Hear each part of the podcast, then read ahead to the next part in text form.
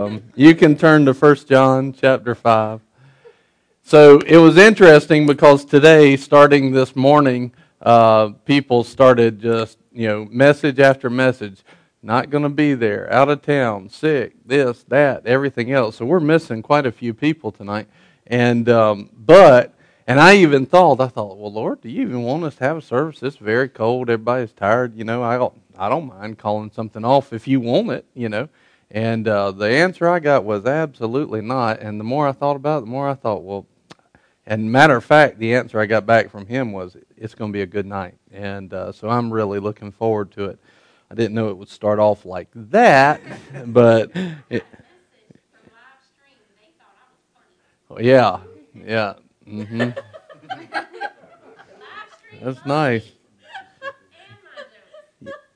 She said she got a message from live stream saying they liked her and her jokes and so anyway you know it i will say this it's not good to try and prove your own fleshly positions with scripture that's not generally a good idea everybody here knew she was joking but i just thought i'd point that out so um, trying to bust some scripture out on her fleshliness, wanting to get back at me. So, all right, that's okay though. Um, in love, here we go, First John. So we've been talking about um, First John for a while. First John chapters one, two, three, four, and now we are in five.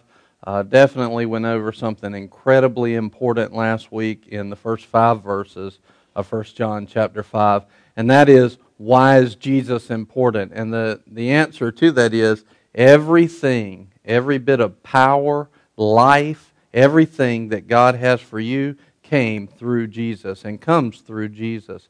And the devil is constantly trying to steal Jesus away and out of your life. He's trying to steal him out of your prayers, he's trying to steal him out of your thoughts. And uh, Jesus is what it's all about. And, you know, the devil knows what he's doing. He knows how to do that. So if you didn't see that and you don't have kind of revelation about what I'm talking about, make sure to go back to last week's and watch First John 5. I think it's part A. Um, I think this is part B. So, anyway, we uh, finished up in First John chapter 5, verse 5. And, uh, you know, just as a reminder, the whole book, John said in the first four verses, was that they experienced God very real. And they are, he is writing these things. Now, when John says, the Apostle John says we experienced him very real. That's about as real as it gets. And they're experiencing him now, is what he was saying. Now, this is after Jesus has departed. And he said, I'm writing everything in this book, in this letter that he was writing. I'm writing so that you can experience God in the same way that he is experiencing God and has experienced God. So he's saying the reality with which I experience Jesus the life of the Father, the love of the Father. I'm writing these things so that you can experience Him the same way. Just like basically what he's saying in context is just like when Jesus was here with us on the earth, you can walk a life that lives like that. Well, that's pretty awesome because, I mean, I wasn't around 2,000 years ago when Jesus was here on the earth, but I sure would have liked to have hung out with him or have him come hang out with me like that now. And what John's saying is this is you can walk with God in a place where you experience him in that level of reality. Well, that's an incredible promise, and that's what we've seen. He goes through all the chapters, uh, have talked about the difference between being there and not being there, all pushing towards we want you to experience God. Uh, and so here, here's a good question to ask yourself. Do you feel like you're experiencing, not, not now, let's make it in the past. Do you feel like up to this point in your life, you have experienced God in that level? And I'd say no. I'd say it's getting better and better. It's growing all the time. But it definitely, if we're going to be real honest with ourselves, which we're supposed to be according to the Word, then I can go further into God. There's no doubt about that. My, my experience with Him should be stronger, and we're going to see a, a piece of that uh, tonight as well. So, all of us have probably not experienced God in that form, in that fashion, in that reality, but man, does He want us to. God wants us to live life with Him and be overflowing in His kind of life. And so that's what First John was all about.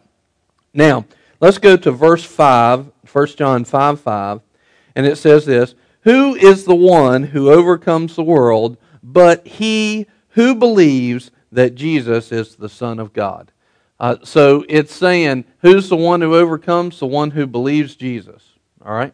So we are overcomers. We overcome through our faith, our faith in Christ. We overcome. Jesus is always feeding into you, Ephesians 1 3, that you are blessed with every spiritual blessing in heavenly places. Jesus is always feeding into you the answers and the promises that you need in your life to overcome. And when you're a child of God and you believe in Christ, you're believing that He is the anointed one and He is the anointing for you, for your life, then you're constantly believing that His promises are manifesting and they're a reality in your life. And you have that uh, promise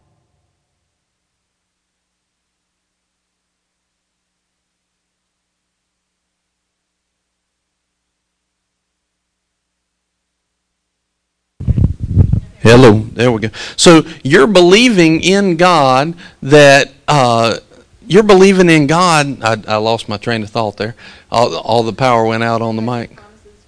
Yeah, you're believing in God that whatever I need, no matter where I'm at, His promises are going to be there for you. So I can step from point A to point B having no idea what's over there, uh, what kind of problems are there, or what I'm going to need. It's kind of like if you're playing golf and let's say you, you're hitting from the tee, you're hitting a driver. But by the time you get up to the putting green, you don't need the driver anymore. You need a putter right? All right, good. So you don't you don't need an iron, you don't need a wedge. If you're on the green, you need a putter. So I don't know what club I'm going to need in this in this game called life. I don't know what club I'm going to need to pull out of the bag, but I can be confident whenever I get to any place that I need something in Christ, I have the fullness of life, I have the promises of life, and when I get there, I will have exactly what I need. Does that make sense? All right. Hello? Oh, Oops, don't do that. Okay, so in verse 6 it says this. And this is some very interesting scriptures. I think a lot of people, there's a confusion. Matter of fact, when I was reading some on this verse, I think I saw up to six different explanations for this next verse. And these are scholars and, and you know people that were making commentaries on this. There's so many different beliefs. I think that it's pretty plain. There we go. Try not to. Is this back on there? Hello. I don't know. Just we'll leave just leave this one on, and if you get it and you think it's, then I'll drop. Just point at me, and I'll I'll drop the mic. Okay. If you think it's good, keep working on it. If you think it's good, point at me, and I'll try it. Um. So there were a bunch of different opinions and commentaries based off of this. There was a whole bunch of different things uh, on this next verse, but I think in context it's pretty clear, and I'll give you the pieces of that.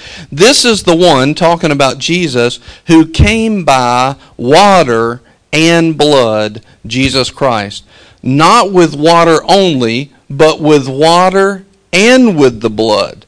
For it is it is the Spirit who testifies, because the Spirit is the truth. For there are three that testify, verse 8, the Spirit and the water and the blood. And there are three in agreement.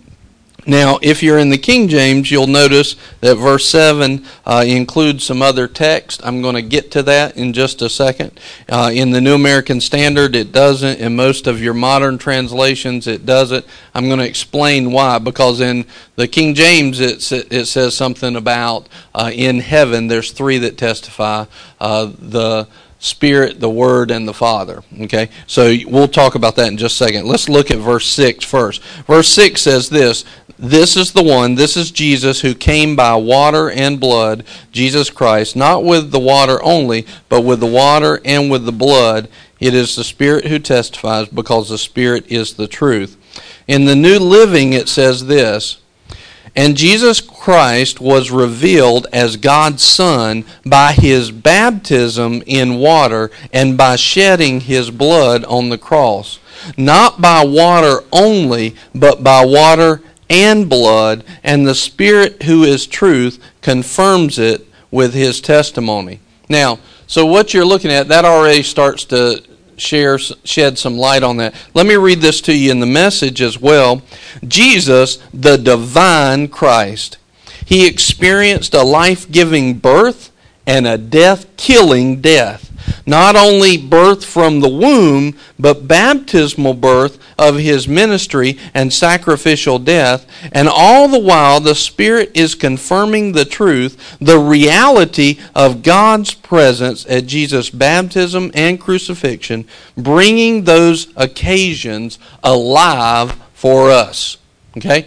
Now, what it's saying here is this is that, all right, first of all, we have a physical testimony of Jesus. You know, every record of the Bible that survives today, every manuscript, script, every translation, it's literally a historical document talking about Jesus. Okay? And so we have historical proof that Jesus was alive. Well, that's awesome. We need that historical proof. You know, most, I've talked about this before, most historical documents are based on two or three witnesses. If they can find two or three witnesses that something happened in history, they'll write it in history books. But it's the funny thing when you start talking about Jesus, they don't want to take thousands of translations of the Bible and say it's it's history. So, uh, but it is. It is exactly that. It's a historical record as much as it is inspired by God. And so we have the historical records of what Jesus has has done, and that the fact that He's been here. We have the historical record in that that He died as well. Now, what's also interesting is this. Uh, you have, I would like to say it like this um, you have a testimony of Christ to his righteousness.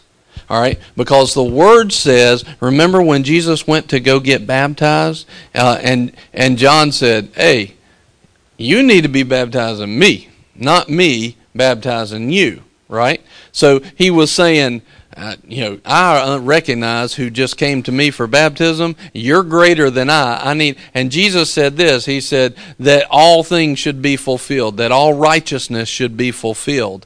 I need to be baptized. So I think one of the things that happens is Jesus was not only testified that he was here physically and born of the womb or born of water, but he's also he had this testimony, the testimony that I will fulfill all righteousness. I will fulfill it. I will fulfill everything that the law requires. I will fulfill everything that the Father asks of me. Okay? It's a testimony of righteousness. The water testifies that Jesus did everything he needed to do to be the Son of God, to be the spotless Lamb. Well, this is a huge testimony because if he's not the spotless Lamb, then we don't really have a substitute. We don't really have a sacrifice, you see?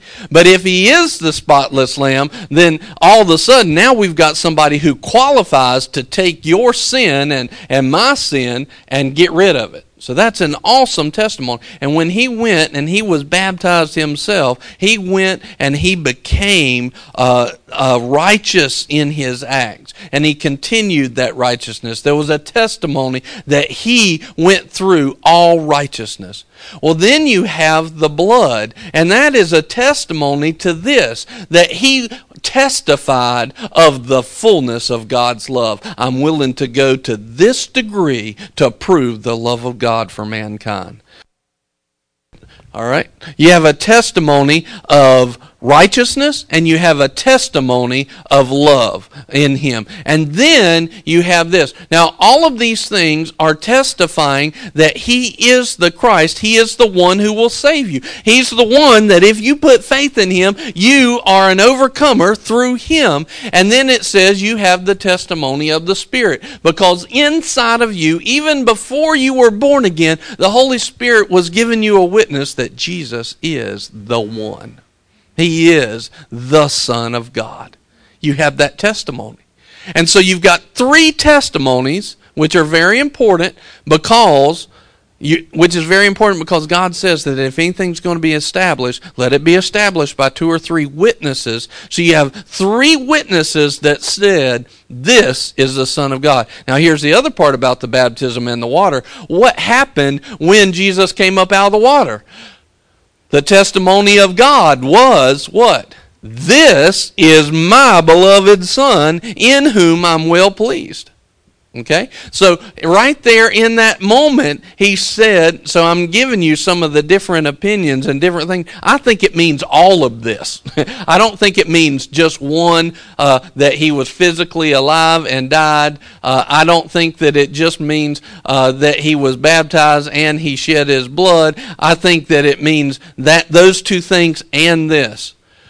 In the water, in the in the baptism of water where he the testimony of the water god the father was there and said this is my son. At the blood in the death God the Father was there because when Jesus died, what happened? You remember what the Roman centurion said while he was standing there at the cross? And all of a sudden the sky turned black, the earth shook, the rocks broke in half, the, the veil of the temple was torn from top to bottom. People got out of their graves and came back. I mean, all of this stuff happened, and the Roman centurion standing there said, surely this was the Son of God. So at the death of Christ, you also had the Father saying this This is my Son. This is my Son. And then in the, by the Holy Spirit, you also have this. You have the Father saying through the Holy Spirit to you, This is my Son. Yeah. This is my Son. All right, now it says, For there are three that testify the Spirit, the water, and the blood, and the three are in agreement. Jesus Christ is the Son of God. Three. Three witnesses, three testimonies. Jesus Christ is the Son of God. Now, I'm going to come back to verse 7 and 8, but look at verse 9. If we received the testimony of men, the testimony of God is greater. For the testimony of God is this, that he has testified concerning his Son. Do you see how that links and ties together now? And then in the New Living, it says this Since we believe human testimony, in other words, if you tell me something, I'll believe that. Surely we can believe the greater testimony that comes from God, and God has testified about his Son. Okay? So now, that's as do you see how all that works together and ties together there? And it kind of makes itself clear when you go through it that way. And you see at each point that God the Father was saying, This is my son. This is the one I want you to believe in. This is the one I was talking about. And when you believe on him, you're believing on everything. You're believing everything. All right. Now let's look at verse seven and eight because I, I do want to talk about this. In it says in the New Living it says this, and the King James says this as well. It says, "So we have these three witnesses." Now it looks like after verse six that it's talking about the water, the blood, and the Spirit. Okay, but then the King James and the New Living puts this in here, but if they put it in here, which I like that they put it in here, but they put it in there in parentheses, and again, you know, parentheses means it wasn't in the original text. So this is in parentheses. It says this. So we have these three witnesses, now in parentheses, in heaven the Father, the Word, and the Holy Spirit, and these three are one. And we have three witnesses on earth the Spirit, the water, and the blood, and all three agree. So the whole portion there about in heaven, the Father, the Word, and the Holy Spirit, and these three are one, and and we have three witnesses on earth. Those three portion that are those uh, words in there. Here, here's what happened. They're in the King James, and because of because the King James was translated by a manuscript by a translation that was a later date. But when they started to find like the Dead Sea Scrolls and all of those, and they, they found that those were dated closer to around 300 AD, the King James was translated more along the lines of 1000 AD. But they said these words right here, where it says, uh, For there are three that bear record, the in heaven, let me just point at it and the camera can see me, right here, where it says, In heaven and all um, the Father, the Word, and the Holy Ghost, and these three are one to hear. And then it says, and there are three that testify on the earth. Those words were not found in any manuscripts before the 14th century. So it, what it appears is that at some point somebody added those words in there. Now they're not bad words, and I kind of like them. And the truth of the matter is, we kind of know that this is true. Those three are one. We know that they are in heaven. The Word is there too. We know that the Holy Spirit is there, the Holy Ghost. We know that the Father is there, and in heaven we know that this is true. Okay, so this is not an untrue statement, but it's not in the original text and the original, the earliest manuscripts. So when it comes to teaching on those and teaching that this is the Word of God, it's a question mark to us. That this was actually breathed by God, that's a question mark. So is it true? I would say yes. Was it a part of the original text? Mm, eh, don't know definitely a question mark. I can't say with an absolute authority, and nobody else that is alive that I know can say that as well. Nobody's answered that.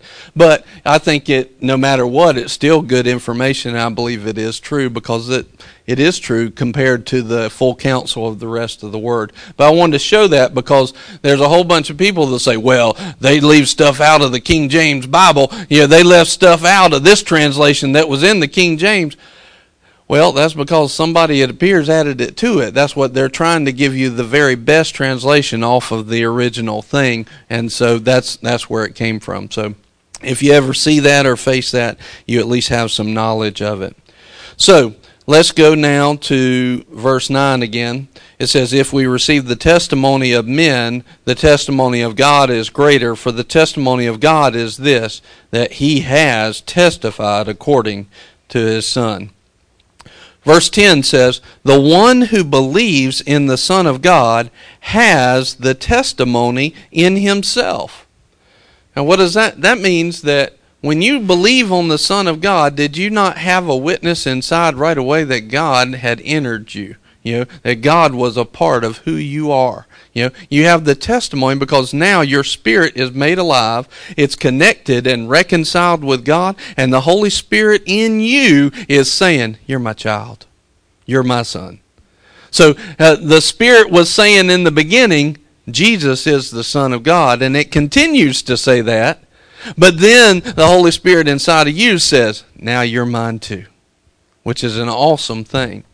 Now, he says, The one who does not believe God has uh, believe God has made him, talking about God, a liar. The one who does not believe God, because he has not believed in the testimony that God has given concerning his Son. So, in other words, the person that says, I don't believe in Jesus, I don't believe in God, and I don't believe all that, what he's saying is, God, you've given that testimony on the earth. You've given it in the at the at the baptism, you gave the testimony. At the death, there was the testimony of the power of God. And now even the Holy Spirit inside myself saying that this is God. And even right now, you're and you're saying, I don't believe that. And so what you're saying is, you're lying to me. And that's what this is. In New Living, it says this All who believe in the Son of God know in their hearts that this testimony is true. Those who don't believe this are actually calling God a liar because they don't believe what God has testified about His Son. The message says, Whoever believes in the Son of God inwardly confirms God's testimony. Now, that's a really interesting thing because there's a lot of people are like, well, I'll believe in God when I feel it or when I see it or when everything. And, and the truth of the matter is, it always takes faith. It all, it's always going to take faith. Uh, and have you ever have you ever been talking to somebody that's not born again or they're not really grown up in God very much and they don't they don't know a bunch of stuff about God and all of a sudden and you're trying to explain to them if you'll just believe this it'll be awesome you'll see and it's hard to say that because they're not willing to see until they they're not willing to believe until they see it with their eyes but as soon as they do they're they're thinking, "Oh my gosh, if I'd only known this the whole time, if I if I just would have believed from the beginning, this is so awesome." And so when people I I find it particularly that way in two different circumstances. Number 1 is when they get born again. So when they get born again, they're they're like, oh, "This is so great. Jesus loves me. He's awesome." I wish I'd known this my whole life, you know? And and then they want to go tell everybody, which is awesome. And but you got people that won't do that until they see it. They're not willing to use faith. The other time I see that is with the baptism of the Holy Spirit. Yeah, if if people understood how great the baptism of the Holy Spirit is, they would they would I mean they would pay good money to have it. I mean cuz it's awesome. And and it but and all I can do is tell you that and give you the testimony of the word, but you have so many people that the devil's made afraid of it and then all of a sudden they're like, when when it does finally happen, they're like, what held me back from the goodness of God like this? You know, Deb Deb had that testimony. Uh, yeah, that Deb right there. Here, let's shine the light now. Um, uh, she was like, what? it, did you not have that testimony at first when we were first talking about the baptism of the Holy Spirit? You didn't know about it. You'd never been taught about that stuff. And you were like you were scared. You were afraid of it. And you, she was like mm, i don't know about that pastor i love you and all that. But i don't know about this you know? And then finally there was she was convinced that the word was true. And she said you know what? If this is god i need to believe. And so you did that. When you got filled like that you know eventually within like a week or so i was asking her how's everything going she was like I wish I'd known about this forever ago. It was so awesome. I wish everybody knew about this. I said, I know, I know, I know. That's why I was trying to tell you. So no. and it was true, but but that testimony will help a lot of people. And it's not just that way in the baptism of the Holy Spirit, but it's that way with salvation as well. When we really engage God, all of a sudden the things of God are like, oh, they're awesome. So interesting. Whoever believes in the Son of God, the message in verse 10, whoever believes in the Son of God inwardly confirms God's testimony. So when you do believe, you're going to have the inward testimony, the inward witness that all this is true, and you'll see. And then you'll be just like everybody else going, if you just believe, you'll find out, you know? And uh, whoever refuses to believe, in effect, calls God a liar, refusing to believe God's own testimony regarding his Son. Verse 11. And the testimony is this that God has given us eternal life, and this life is in His Son. He who has the Son has life. He who does not have the Son of God does not have the life. So, in other words, after you receive Christ and God witnesses to you, this is the testimony that comes through your spirit to you that in God you have life. Now, see, and, and, and whoever doesn't have God, they don't have the life, which is why Christians want other people to be Christians so much. If you just believe me, you know. And, and yet, at the same time, this is just it so many times we've gotten up here and we've preached stuff we thought was true or we wanted to be true, but it didn't have the life of God on it, right? I mean, and religion has done this so well and, and, or so not well. It, I mean, they've done a good job at being bad in this, is they've preached what they thought was true or what they wanted to be true to kind of affirm their pet doctrine or whatever, but it didn't have the life of God kind of like this. You know, God's the big, mean, old guy sitting on the throne, ready to strike you down every time you do something wrong. That's not who God is. If that was true, he would have just said, Oh, look, earth. All right, that would have been it. That would have been, and we'd have been done. That was really funny. I, I could see that right there. Bam. She said if I was Nicole, that would have been funny. No, that was funny just then. Y'all just didn't laugh. So either either you weren't listening. no. All right. So if he was this big, bad, mean guy, he would have just zapped Earth and we'd have been gone. But he wasn't. If he was this big, bad, mean guy, he would have taken that uh, woman that they threw in front that had sin in her life and he just said, Yeah, stone her. But he didn't. He said, even though I'm sinless, Jesus said, and I'm doing everything the Father wanted to do, even though, even, you know, woman, where are your accusers? Well, they're all gone. And he said, neither do I accuse you. He had every right to accuse her. Every right. But he, but he said, that's not what I'm going to do. So what happens is this. Have you ever been sitting in a service, you've heard some bad doctrine being preached, and inside you're going, and uh, I thought God was love. I thought I thought this was I thought he was it just uh, but they come up here and they preach it and they preach it and they preach it and they preach it and you hear it over and over and over and over and over and over and over again. This is the way God is. This is who God is. And before long even though you had that witness inside of you that God is the ones who are in God have life on that one issue, it starts to reverse. And you start to believe on that way. That's why it's so important for us to, first of all, be in a church that's preaching the word and preaching the life. Preaching the life, preaching the love. Now, that doesn't mean that we get to go around and just do whatever we want. We've already covered that so many times. You don't get to do that. But if you find yourself and you have messed up, God loves you. And so then, if you're, i am kind of walking you through what a believer will sometimes go through. Is they start out all this life of God is so exciting, it's so awesome. He loves me. He loves you. Life is good. And then you start, and then you go to church. One that's not preaching the fullness of the life of God or the fullness of salvation, and you find out how bad God is and how many things you do this, do this, don't do this, don't do this, and and that takes you right back to the law or whatever. And and that life that you had before, it doesn't go away, but it it definitely dims. And then this person that wanted to tell everybody about God, they they're they're not telling anybody about God. That's where the majority of the church has been. We ought to be so excited about God because the experience that John's talking about is so real that we can't help that it's bubbling out of us because we're experiencing that life.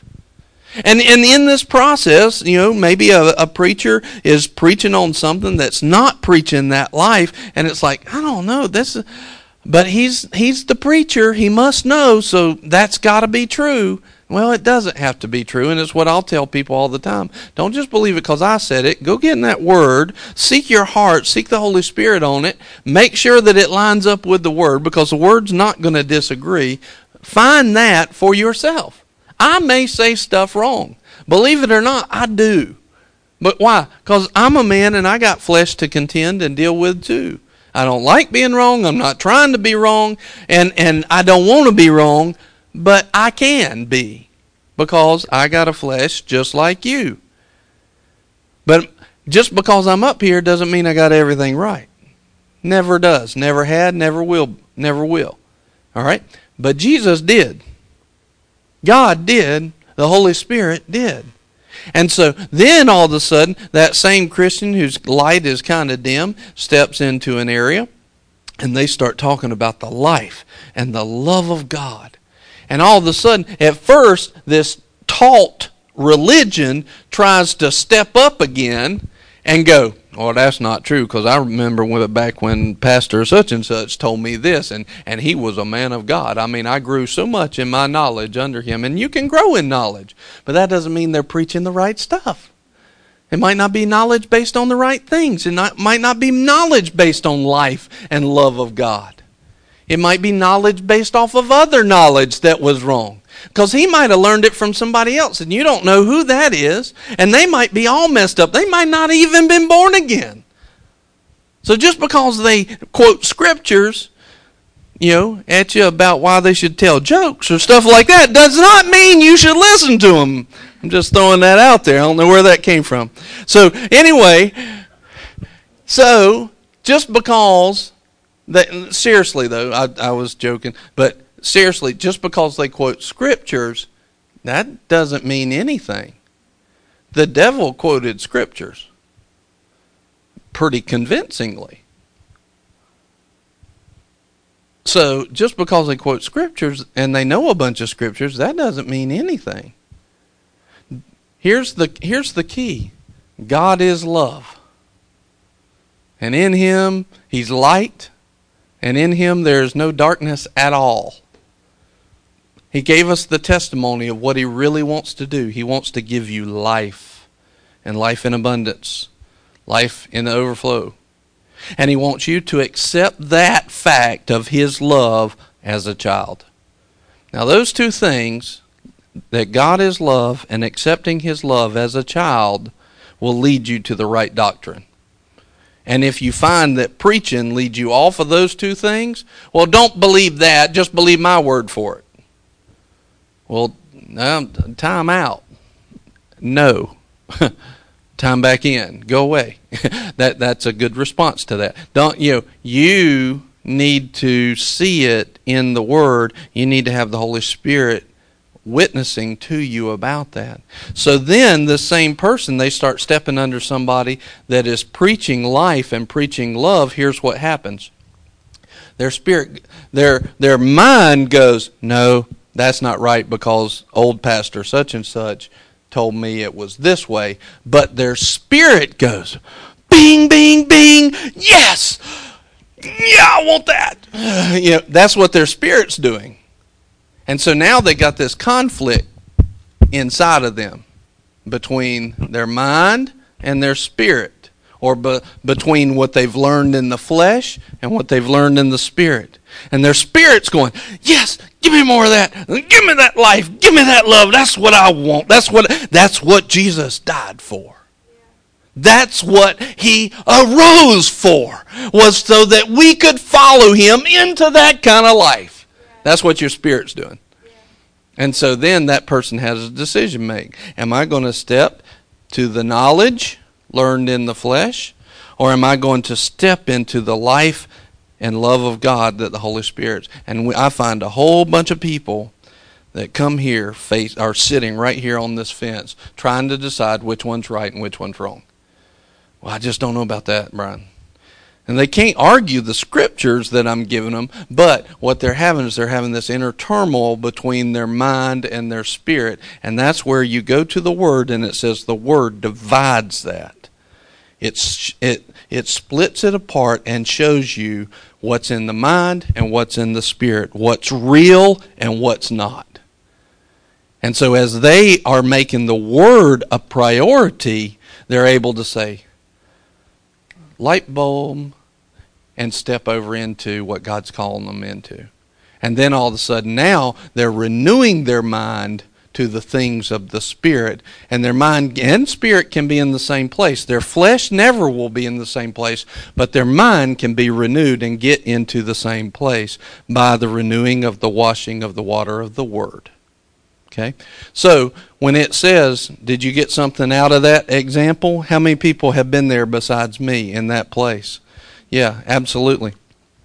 So it says this, and the testimony is this the testimony that's going to be from God, that's always going to be you in you as a Christian, is that God has given us eternal life, and this life is in His Son. He who has the Son has the life. He who does not have the Son of God does not have the life. So, verse 11 in the message says, This is the testimony in essence. God gave us eternal life. The life is in His Son. So whoever has the Son has life, and whoever rejects the Son rejects life. And we don't want to be found there. Okay? Verse 13 says, These things I have written to you who believe in the name of the Son of God, so that you may know that you have eternal life. I've written these things so that you'll know what that testimony feels like. You'll know that, hey, God's word's true. You'll know, hey, I'm born again. And and you can look back through all First John and, and sort of put it into this. If you'll look at these things and look at the, the fruit and the witnesses of that, you will have this testimony that, hey, I'm I'm one of God's children. I have a witness inside of me that's speaking to me about the life of God. You know, I had um, I had a um, somebody I've, I've, talked about this uh, several times before, but I led somebody to the Lord, and uh, it was this young lady, and so I talked to her a few months later, and she said, "I said, how are you doing?" You know, and and she said, "Well, I'm doing all right." I said, "What do you mean?" I said, "How's it going with God?" She said, "She says, well, she said." I just feel awful about all these things that I'm doing. And I said, You feel awful about it. And I said, What things are you talking about? She said, What stuff I've done for all for a long time. You know, I've been doing these things for a long time, but now when I do them, I feel bad about them. Well, I was like, Well, that's actually worthy of praise. You know why? because what's happening is you got the two sides of you now you before you had no spirit of life that was helping you find the way of life now that spirit inside of you is showing you this is right this is wrong and so the spirit's trying to help you get on the path of life I said, You're really born again. Praise God. This is the Holy Spirit trying to help you. Oh, well, I didn't realize that. I said, Amen. I said, Now you do. I said, just when you come up to that point, forget all that stuff you've done behind you. Ask God to forgive you. Ask Him to, to release you. The Word already promises you, He will. Ask Him to forgive you. Repent, which means, in other words, if you were heading down that path towards sin, turn around. Don't don't head down that path anymore, and start going that way. And all that the bad feelings will go away. And what you'll find is you will start living in life, in the fullness of life. The testimony that's within inside you is the Holy Spirit trying to help you get on that place and stay on that place. Amen. In the message, it says, My purpose in writing is simply this that you who believe in God's Son will know beyond a shadow of a doubt that you have eternal life, the reality, and not the illusion. See, the reality, a lot of people have think they have life when they have plenty of money in the bank or they have the lake house or the cars or whatever and the reality the that's the illusion the reality is not found in that at all that's the counterfeit from the counterfeiter, known as the devil. And he'll try to show you that everything's going to be all right if you'll just work more, get more money, or find the perfect husband or wife, or have kids, or then if that doesn't work, have grandkids. And it's always something else that you're striving toward, pulling you away from a fellowship with God. If we'll just go after the fellowship with God, we'll get all that stuff and we don't have to work for it. It's just a matter of being obedient in God, and He'll provide that. It's, it's, it's not something we have to even think about anymore. It just happens. It just happens. Matter of fact, let, uh, let me just take a, a small break right here. And I know um, you. Do you want to share your testimony? Can you? Huh? You can. I can't. Well, that's okay. That means it's real. Here, just you share it, but you don't have to look at the camera. Um, was it two last week? Last week, I got a call from a former employer um, wanting me to come back and offered me what in our household a lot more than what I was making before. And uh, definitely started thinking about it, started to consider it. So I called Nicole because I was more stressing about the decision than I was enjoying my decision. And uh, she pretty much helped me lay it all out, like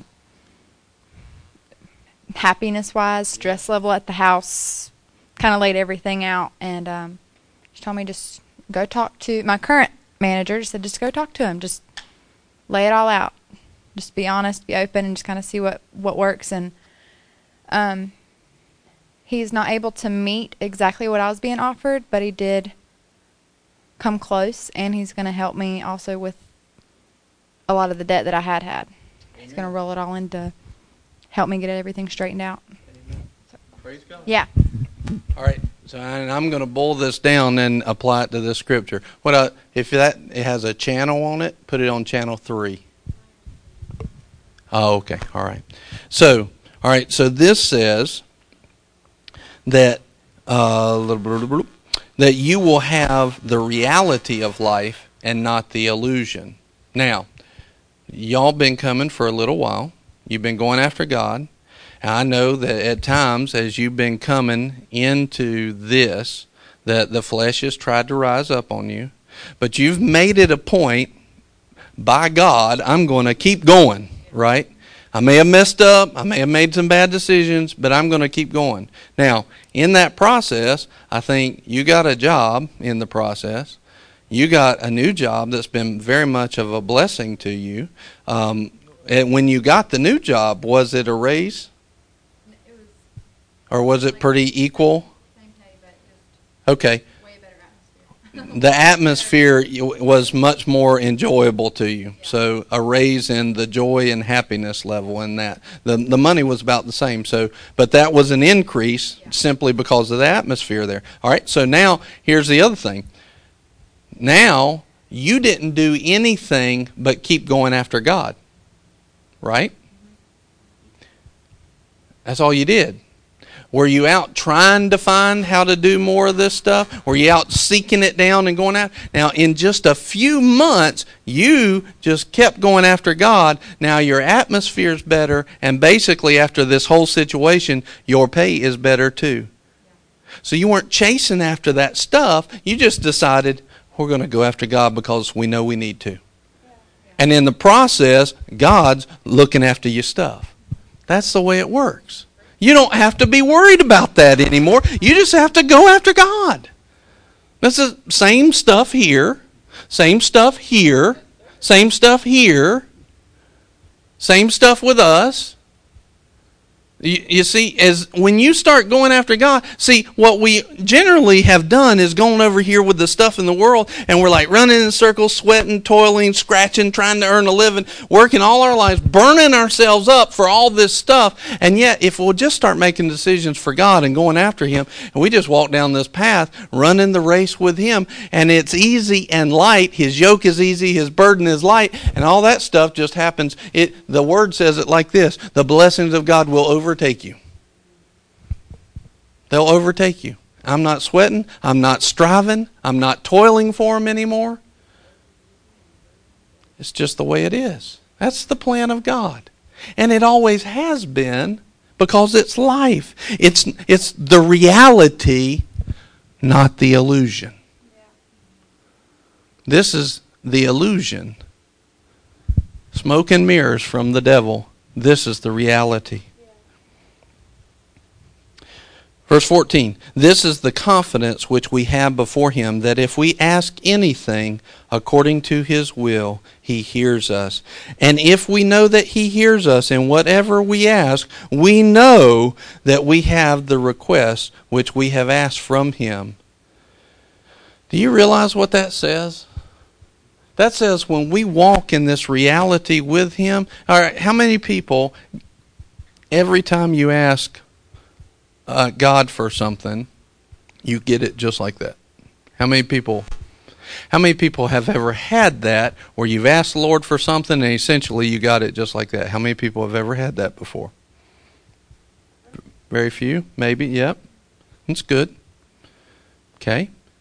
All right. Now, I don't want to discourage you, But does that not, looking at this scripture right here, does that not show us that maybe our idea and our thinking of who we are in Christ might be off? Our idea and thinking that the life is in us and we already have the life may be off. In other words, we're living and we're experiencing God. Now, how many people have you felt God really literally touch you? Watch. Everybody, right? Okay. But this is saying when you are in this place and you understand the life of God in you and you ask God, He hears you and you'll have the things that you ask Him for. Now, one thing is you're not asking Him for, you know, frivolous stuff. You're asking for the will of God. But when you ask, you get it. You know it. Why? Because the fellowship and the relationship is so real to you, you don't have a question about whether or not it's coming. There's no question. It will be. That should be an indicator to us as to how real are we living in the illusion of Christianity? All right, not just the world, but the illusion of a good life in Christianity? Are we living in a reality? All right, so most people said they've felt God, they, they've had God move in their life, but m- most people did not say that when I prayed for something, I had it right then. All right? Most people didn't have that testimony. Well, that tells us that we've got some ground to uh, move in from that place to the place where this becomes a reality. And when we know God like this, the more we meditate on this is who God is, this is who I am in Him, this is what He has for me, the more that I know that and I throw away that old thinking and step into the new thinking, that becomes the reality. That becomes the everyday life. Now, let me ask you this question. If all of a sudden every prayer that you ask God for, right, every one that you ask God for started coming true, how excited are you going to get? Let me ask that again. If everything that you ask God for starts coming true, how excited are you going to get? Very much so. Let me ask this question. You start to get that kind of excited about God, how hard is it going to be for you to tell other people about God? Do we see now why the church isn't growing? Because most people are not experiencing that kind of reality of God. Most people are not they're not living in that and then they're you know then preachers up there wondering why I wonder why people aren't witnessing and telling other people about Jesus because they're not experiencing it. They're not living it. It's not real. And a lot of it comes back to what you were preaching. Because you weren't preaching the life and the reality of a fellowship with God. You see the reset link in here for those of you that watched reset. You they, you have to have that open, ongoing, constant fellowship with God. It's a, it's a key. It's so important. Now, this is very interesting in verse 16. We're almost done and we'll be done with the chapter. In verse 16, it says this it says, and we need more of this in the church. If anyone sees his brother committing a sin not leading to death, he shall ask, and God will for him give life to those who commit sin not leading to death. There is a sin leading to death. I do not say that he should make request for this. In the New Living, it says this If you see a Christian brother or sister sinning in a way that does not lead to death, you should pray. And God, listen to this promise God will give that person life. But there is a sin that leads to death, and I'm not saying you should pray for those who commit it. Now, here's the thing what happens when we see generally somebody sinning? what this is the response that God wants us to have, and yet what is the reality of what's been happening in most situations? Did you know what brother so and so or sister so and so did? I mean, I'm not trying to gossip, but I want to keep y'all aware of the situation, which is a bunch of junk. I mean, it's important for leadership to know who's moving in the spirit and who's not, so that there's room for that. But overall, it's gossip, and we're talking about them. And what the word says is, pray for them to have life. Let, let's read what it exactly says. He, the person who finds out about it, shall ask, and God will give life to those who are committing that sin that's not leading to death. So when you see somebody that's messing up, you ought to say, Lord, I just, I ask you in Jesus' name that they would receive life. And that life is the love of God. And as they receive that love of God, it will empower them to step out of that sin instead of sitting there spinning in circles. Life be.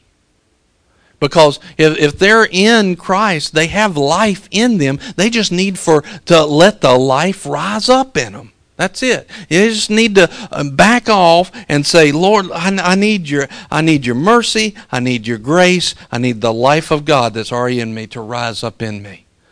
I need it. And we should be praying that way.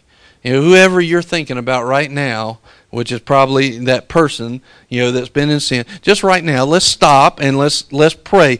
Uh, you think about that person as we're praying and just just agree with me. Lord we just ask that they would have life. And we thank you that life springs up in them right now now we need more of that we need more of that and less talking about it. We need we need a lot more of that. Now, talking about the sin leading to death and not leading to death, um, verse 17 says, All unrighteousness is sin, and there is a sin not leading to death. We know that no one who is born of God sins, but he who was born of God, uh, born of God, keeps him, and the evil one does not touch him. So what that's saying is this: is somebody that's in in God and born of God. Uh, God is keeping them as long as they're not uh, committing the sin that leads to death. They are they God is keeping them. In other words, when they do sin, it's already covered. It's already paid for. Okay? Now, I'm not going to spend a whole lot of time on this, and I will say that this is a very controversial subject. What is the sin leading to death? You could also ask this question What is the blasphemy of the Holy Spirit? Because it's the same thing, in my opinion. Uh, what is, am I going to hell when I sin after I get born again? Well, if that was the case, we all going to hell because everybody has. I, I, I don't know anybody that has not. So my, the question is this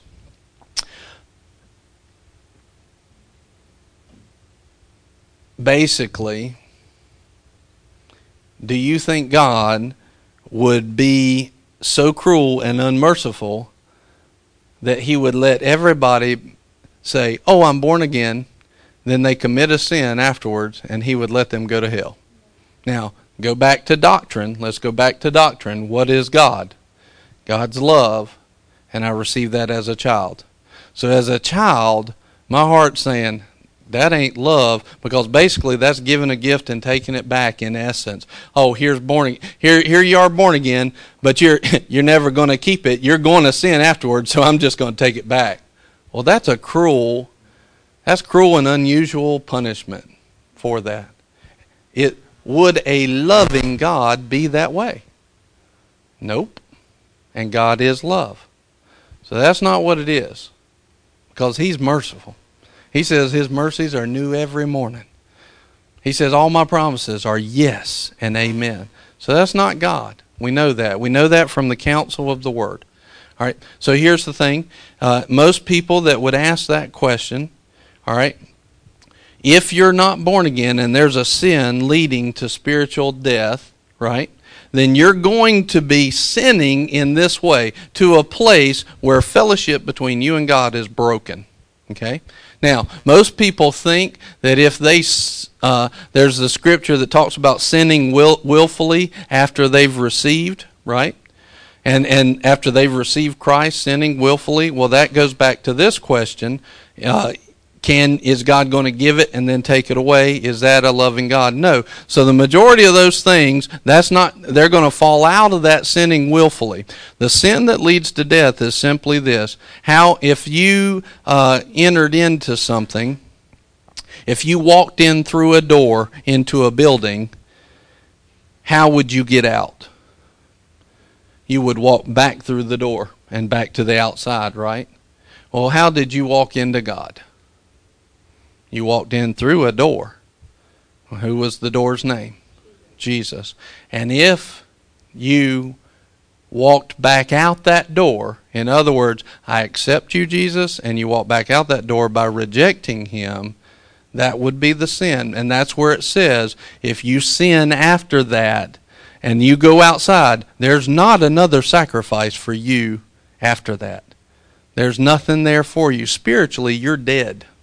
You're done because you rejected what you knew. You partook of the Holy Spirit the Holy Spirit sealed you, and you made up your mind that I'm breaking that seal of the Holy Spirit and I am rejecting you. I'm blaspheming what you have done in my life through Christ and what Holy Spirit you've sealed. By my own decision, I'm breaking that seal and stepping back out. Now, if you're doing that in your heart, in your mind, in your words, same way you, you went in, you got to come out. So you're confessing it and believing it with your heart and you step out of Jesus, there's no more sacrifice left, and you are spiritually dead at that moment. Now, here's a question. I hope this is making sense to you, and if you got questions, I'll be happy to answer some. I'm giving you the very short kind of version of it, but I want you to understand it at least even in the short short place. So here's the here's the other part of that. Most people come up and ask me that question: uh, Did I did I commit blasphemy against the Holy Spirit? Did I commit the sin that leads to death? Now, let's say that you stepped out of that room and you're no longer in Christ. We know the Word says that you only love because you are loved, right? You only love because you know love. When you step outside of that room, are you going to know love any longer? So, what is there going to be love left in this person that steps outside of Christ? There won't be any.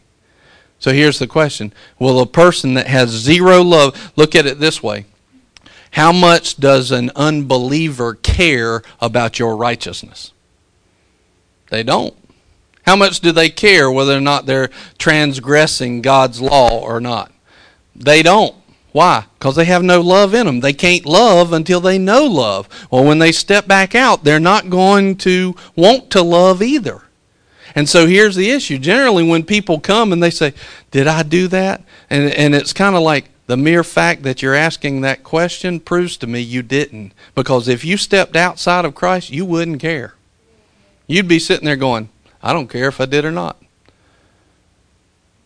Mm, you see? Now, and this is, it has to be, a lot of people are concerned because, you know, one night I was drunk and I got mad at God and I said this.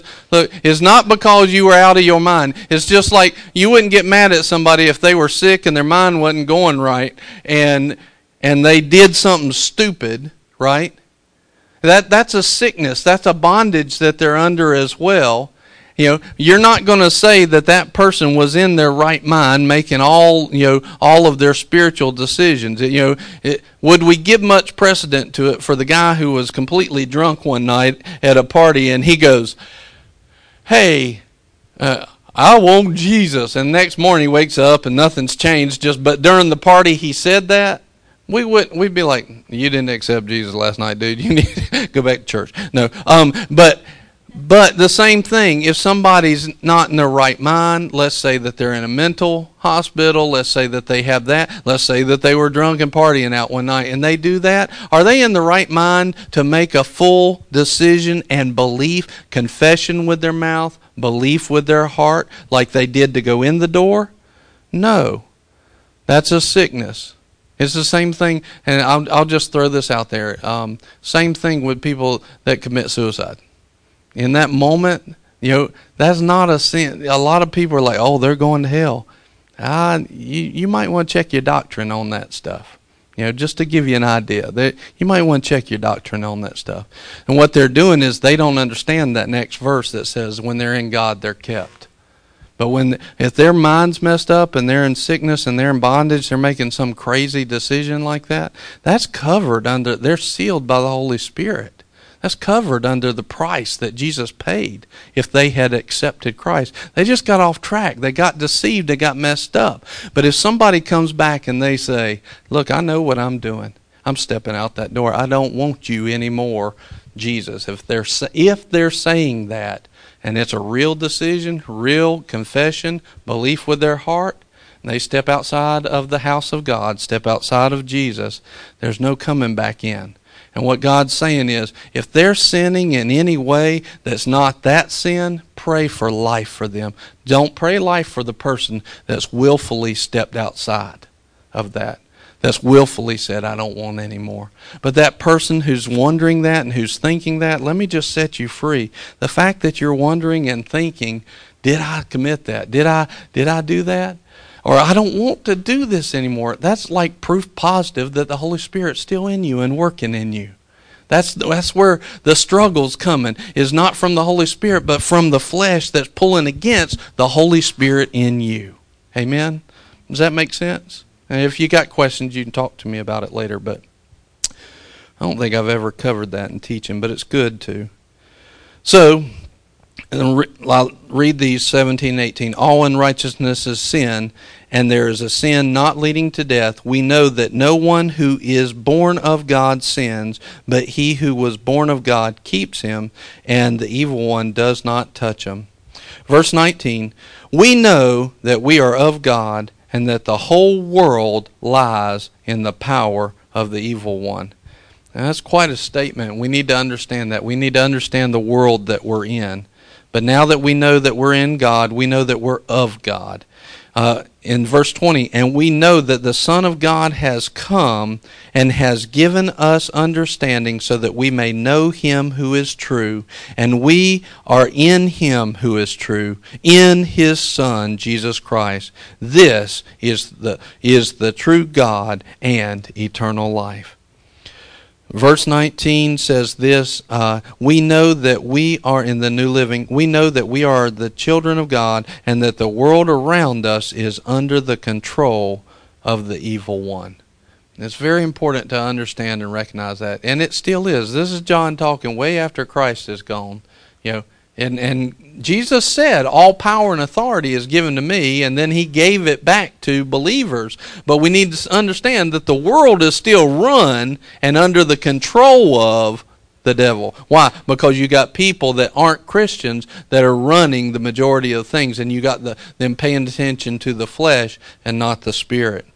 So to think that there is going to be no attacks, no uh, persecution, you know, no temptation, you're fooling yourself, and you're not even paying attention to your own flesh. And the last verse, verse 21, little I, I love this it's like all this other stuff and then this last verse is like little children guard yourself from idols. Period End of book. See you later. Nice talking to you. So no. And then he says in verse in the new living i'll put it like this I like this in the New Living. Dear children, keep away from anything that might take God's place in your hearts. You know the world's under the control of the devil. We're in God. Keep away from anything that might come between you and God. A reference back to reset again, you see. Keep away. The message, dear children, be on guard against all clever facsimiles. Let's see how this all ties together. Be on guard for all clever counterfeits. Be on guard for anything that, that's a counterfeit and not the reality. Be on guard for this. What was the word that, be on guard for the illusion of life, for the illusions of the world, getting caught up and you'll have fun in this and and it'll be awesome and everything. Be on guard against this. Make sure you know know the schemes of the enemy. Be on guard for this. The illusion and not the reality of God's life. He has a reality of life for every single person, born again or not. There's a reality of life that God wants you to have, but it takes us saying, okay, growing in Him, renewing our mind, and walking the path, running the race that God has for us, not falling for the illusions of plans that the world has, that the devil has, that your flesh has. But the great news is there's a life and it's real life, and it is overflowing, and it's awesome, and it's waiting on you simply to step into it. Amen? Amen. Now, if anybody needs prayer and they just want to say, you know what, I want us to agree together, I need some of that life right now. Let's just come up here real quick and let's pray. Nobody wants life. Amen. Amen. Anybody else, just come on up. Um, Jeff, will you come here and hold this for me? Just, you shocked me. That's all right. That's life, power. Lord, we just thank you for your life.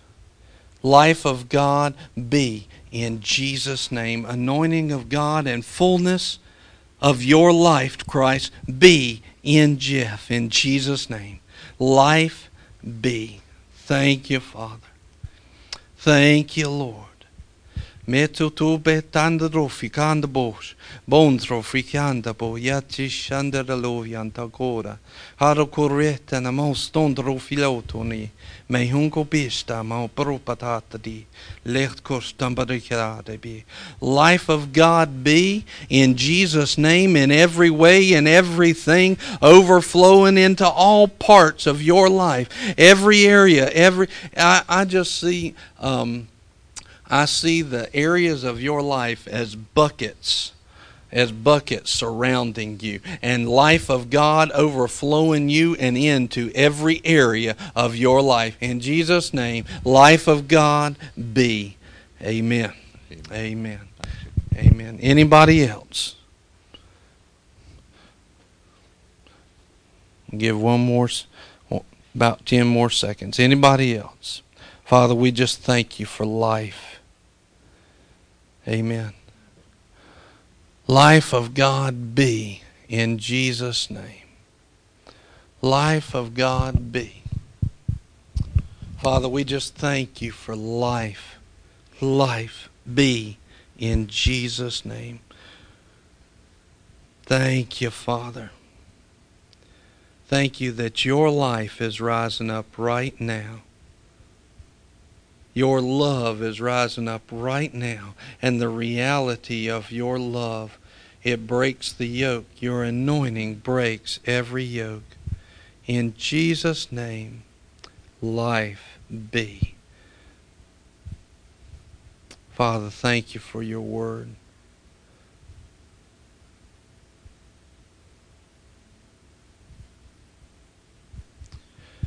In 2 Corinthians 5 verse 17 it says this it says the father gave this gave this testimony basically through Jesus that he is not holding anything against you. He's not holding any of your sins against you. And that counts for right now just like any other time. He's not holding it against you because he loves you that much. While we were messing up he's not holding it against you. What he wants he just wants life to rise up in you I just just say this with me. Just say, Father. I receive your life, mm-hmm. and I have it mm-hmm. now. I receive your forgiveness, mm-hmm. and I have it now. I receive your love, and I have it now. I receive your peace, and I have it now. Amen. Father, I just thank you. Let every yoke be broken and let life rise up. And I thank you for it. Thank you for life rising up. In Jesus' name. Now I want you to, I want you to just stand here for a second and you just just you and God and let him pour all of that life in you, okay? All right. Because he, he's doing it now. Amen. Anybody else? Anybody else? Lord, we just thank you for your life. We thank you for your love. We thank you for your promises. And we thank you that you are so real to us. Life of God be in everybody that's hearing this. I just I just pray for the person watching right now that's saying, I wish I was there, I wish I was getting prayed for. God heard you. and he's saying this I love you. I've always loved you. And I'm not holding your sin against you. I see the hole that you dug. I see the problems that you have, and I've already come up with a solution. His name is Jesus, and He's bringing life to you right now. And just receive that life, life of God, be in them in Jesus' name. And just say this say, say, I believe and I receive Jesus as my life in Jesus' name. I have it. I have Jesus. I have life. In Jesus' name, amen. Amen. Thank you for joining us. Thank y'all for being here. It's an awesome night.